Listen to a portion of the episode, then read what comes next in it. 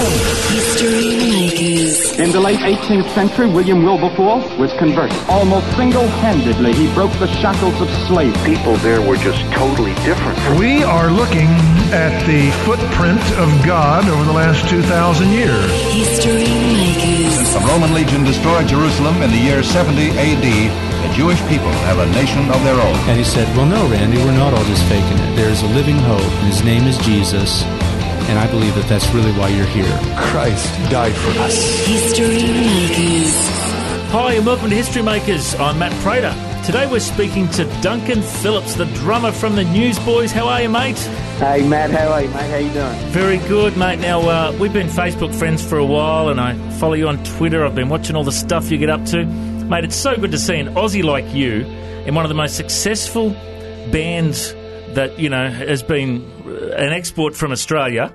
And you're the last Aussie there, mate. How you travelling? Oh, I know. I'm, I, I tell you what, I'm looking over my shoulder, constantly looking over my shoulder, looking, making sure no one's going to stab me in the back, you know. But uh, I don't know. I, I don't know how I happen to be the last guy standing, but uh, yeah, we, we, like you said, we're having a blast, and uh, I, I, I think. Uh, Obviously, my my heart is uh, still with Aussie. I, I don't get there down there nearly often as I'd like to, but yeah, I don't know. I guess that, that you know, too bad, too bad about that, unfortunately. but I, I can't wait to get back down, sure. All right, mate. Now, I've read a bit of the story about how you got involved in the band. Uh, Yeah. Basically, you were over in the States and the drummer left, and you were kind of just kind of sh- sh- shoved in there to be the next guy. Is that how it happened? Well, uh, what happened was I'd known Pete and the boys and John, or you know, I'd known them all my life. We actually went went to the same uh, church in, on the Sunshine Coast. I happened to be in Nashville. Um, was back in uh, gosh '93, and I was playing with another band. Happened to be there. Happened just happened to one of their managers, one of the Newsboys managers, happened to see me at church, and they they lost a keyboardist, and I actually played keyboards Oh. first.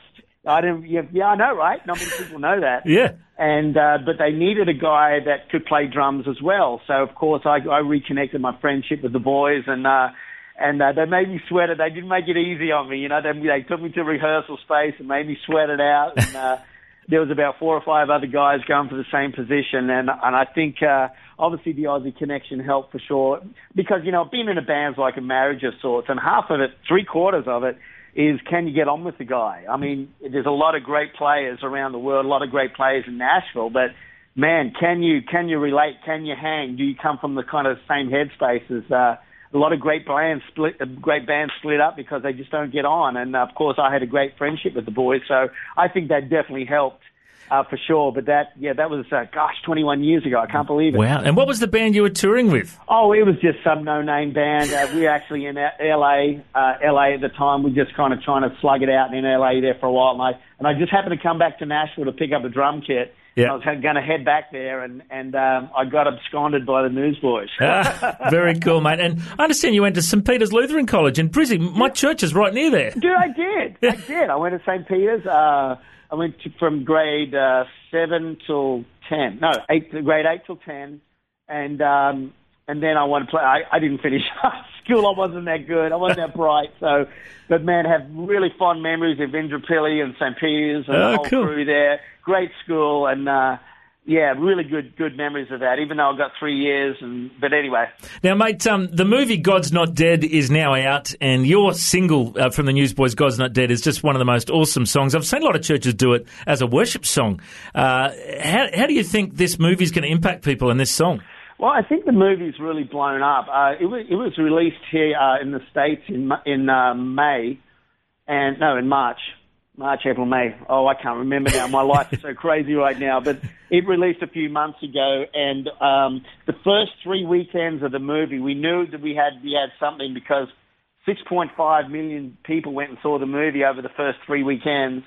I think now they're around about, as far as the theatrical release, uh, which means obviously in theatres, um, I think we're around about $80 million as far as what is brought in.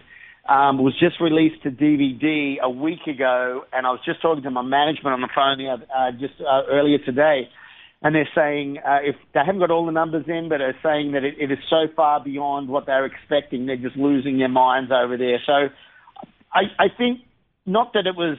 Uh, I think the reason why it is was because the subject matter is something that pretty much every kid in the world's dealt with.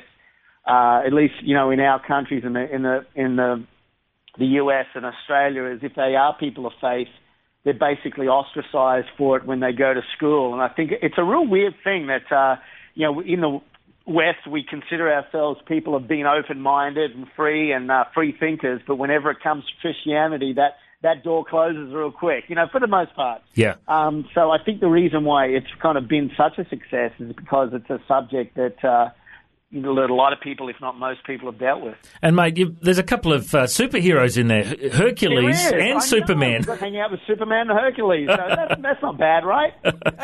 Oh, it's a, it's a great movie, and uh, we're really hoping and praying that it impacts many people. And uh, tell me about uh, the current structure of the band. So, as we were joking before, you're the, you're the last Aussie.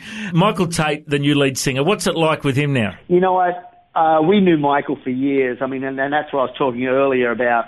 You know, when you're a band being like a marriage. It's, so the, the wonderful thing about Michael is we knew he could do the gig, and we knew that he could potentially take the band to another to to further in that sense. But more than that is we knew him so well. He he was a great mate that we'd known for years, and uh, you know that's such a massive part of being in a band that a lot of people don't kind of realize. It's you know, can you hang with the guy? Yeah. that's. I mean, there's so many hours that you're sitting on a tour bus, you know, going from Nashville to Texas or to New York State or wherever you're going. And like, if you if you don't get on, it's not good. But if you get on, you come from a common place musically. You come from a, co- a kind of common musical heritage. Um, it's just been fantastic. And I think the great thing we needed Michael, he needed us.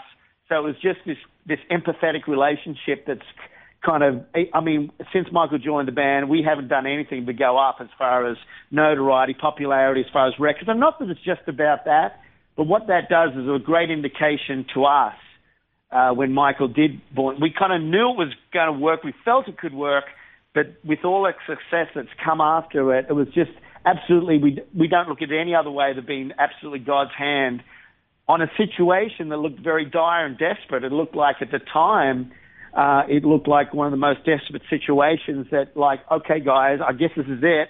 We might as well pack it up and go home now. We're done, you know? Um, but, uh, you know, God's plans are way greater than ours, Matt, and, uh, we've seen God work over and over and over again in this, in this thing called Newsboys. And, uh, saying that, I believe, I truly believe the best is yet to come for this band. I can't see why there's any reason uh, if we keep on making great music and honoring God and everything that we do, I can't see any reason why why this thing's going to stop. So we're super excited. Well, mate, you guys are certainly pumping out some great music. You know, of course, God's Not Dead. And, and the new single uh, that we've been playing on the radio, We Believe, I just believe is one of the most, you know, massive anthems that inspires me every time I hear it. What's the heart behind that song? Well, that's another thing. I think a lot of CCM music has got very vague. Um, a lot of people, for whatever reason, they're you know, Christian music is, to me, it's got very linear. It's kind of got very kind of almost boring, for want of a sense, better term. But I think with We Believe, I mean, if there's any doubt, and there, there again, we don't want to get weird with it. We don't want to get point our finger, our soapbox, and point fingers at people and say, you're going to hell, and you don't act like me or think like me. No, no, no. All we're trying to say here with this song is this is what we believe, and this is the freedom that we've found in our faith.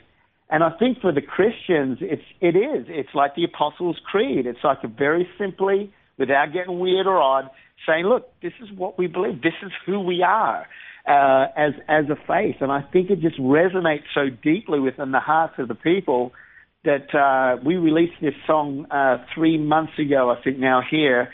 It's already been uh, 13 weeks at number one here in the U.S. So putting all the God's Not Dead, moving the song aside, we're, we're finding that this kind of, the restart record because of the We Believe song has really started to come out from under that because God's Not Dead, the movie came along, and just crushed everything else. I mean, it really did. It just came on and because we released a restart record back in September of this year, then the movie came out and just stomped stomped all over the restart record. But now because of We Believe being on the restart record, a lot of people are discovering oh my gosh, you guys have a new record? we didn't know because of you know because of the of the monolith, the Goliath that, that has been God's Not Dead movie. But uh, I think people are discovering it and getting into the record and saying, man, this is a really really good record, and it is. It's probably one of my most favourite records Newsboys has ever done. And that's a massive statement, but I'm going to stick by it. Good, good call, mate. Good call. Now, I've been hoping and praying for a massive tour down under one day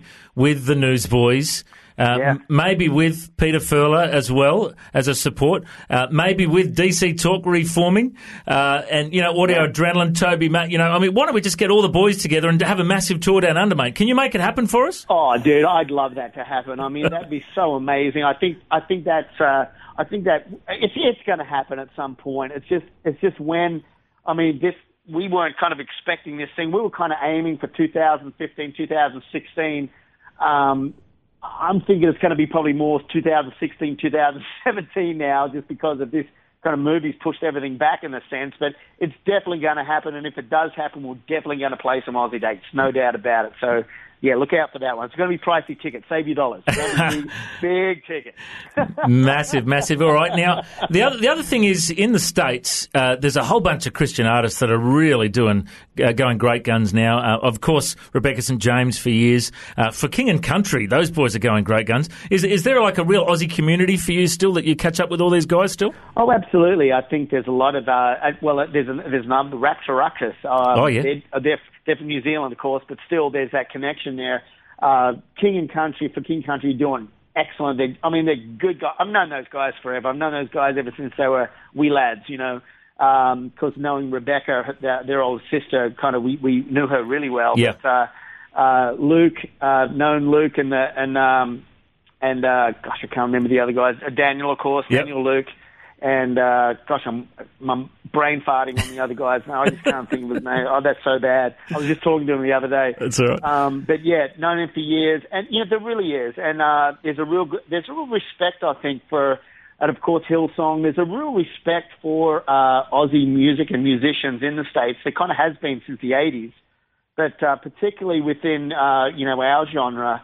Um, you know, there's there's such this kind of real respect for everything that kind of comes out of Aussie, and and uh, it's a great place to be and a great position to be in, and I'm stoked. I mean, I, I couldn't be more happy to still be, you know, kind of this deep into our career, still be kind of, uh, you know, kicking goals and taking names. You know, I love it. And mate, can I ask you too? Like, I, I used to play your stuff on the radio when you were just starting. Like, I remember Hell is for Wimps, and I remember, Yeah, you know, not yeah, as not right, ashamed, right. and you know, all the golden Yeah. oldies back in the day. Uh, uh, do, do you keep in contact with John James anymore? You know what? I really don't. Um, it's the weirdest thing. You get so concentrated and focused on doing what you're doing and try to making records and touring and doing interviews and spending time with family that you really don't have time. As weird as it sounds, you don't have time to maintain all these other relationships. I mean, I'm flat out retaining the relationship with my wife and my kids just simply because we're, we're so busy. But uh, we saw him one time. We did a show with him down in Florida a few years ago. But other than that, I haven't seen him. So it's weird. It's the weirdest thing in the world, but it just is what it is, I guess. Well, it is a great story of how you know God has used this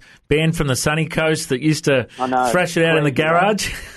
Crazy, crazy. And uh, you've certainly influenced the world, and you know there's been, of course, many changes over the years. And uh, I've loved the songwriting in the band as well. Uh, I, I used to enjoy the Steve Taylor uh, cheeky stuff he'd put in there, obviously with Peter Furler as well. Um, what, who's involved in the songwriting process now? You know what? We just get the best songs we possibly can. I think when uh, when Michael came along, um, we'd had great success with our writing in the past, but we, in the past, but we really felt Matt that we kind of hit the ceiling. You know, we kind of the stuff we did was great and people loved it, but there was a certain audience we just weren't hitting. We just weren't kind of going any further. We kind of felt it for a few years. And this, this the first record that we did with Michael, uh, the Born Again record. We just said, you know what? Let's just let's just for giggles, let's get the best songs we possibly can. Let's get outside writers and just really go after the art because writing songs is an art, as you know. It's an art form that that not every, I mean, you can be a great band, you can be a great musician, but that doesn't mean you're a great songwriter. You know what I mean? It doesn't. But then you get this get this guy that sits in a sits in a dark room all day and just pumps out these killer songs. So, and obviously we co-write and we're involved in obviously production and Yeah. you know we do our version of it. You know what I'm saying? But we realized that we weren't we were good songwriters, but we maybe we weren't the best songwriters. And I think what happens is you actually end up getting a better product for the fans. The fans actually end up benefiting because then it becomes not about you. It's not this kind of selfish thing that you said. Well, this is my this is my stuff, and you don't like it, you can get lost. It's not that at all. It's like no, let's get the best possible songs we can for our fans. So they'll resonate with what we do way better than if we just make it a selfish record. And because we'd we'd done that before and we'd seen the results, they weren't good. So we and uh, you know it's just been this great kind of combination. We've got a great team around us, and it just works. You know, um, it's a bigger team than maybe what it was before, but it's a better team. And obviously, the uh, proof of the pudding's in the eating, I guess. Mate, now the last thing I want to ask too, the most important thing is, you know, you guys are a, a Christ-focused band. You have a heart for the gospel, and uh, Yeah. time and time again, I've heard the gospel preached from your shows, and uh, it's such a powerful message. You know, for those who are listening that have never heard the gospel, what is the gospel, and how do people respond to it? Oh man, the gospel is a very, very simple thing. I think I, I've seen Billy Graham present the gospel uh, many times, and I mean, 10, 12 minutes, he's done. And basically, what it is is we are sinners. We're born into this thing called sin. Uh, we're born into an imperfect world because of the actions of Adam and Eve.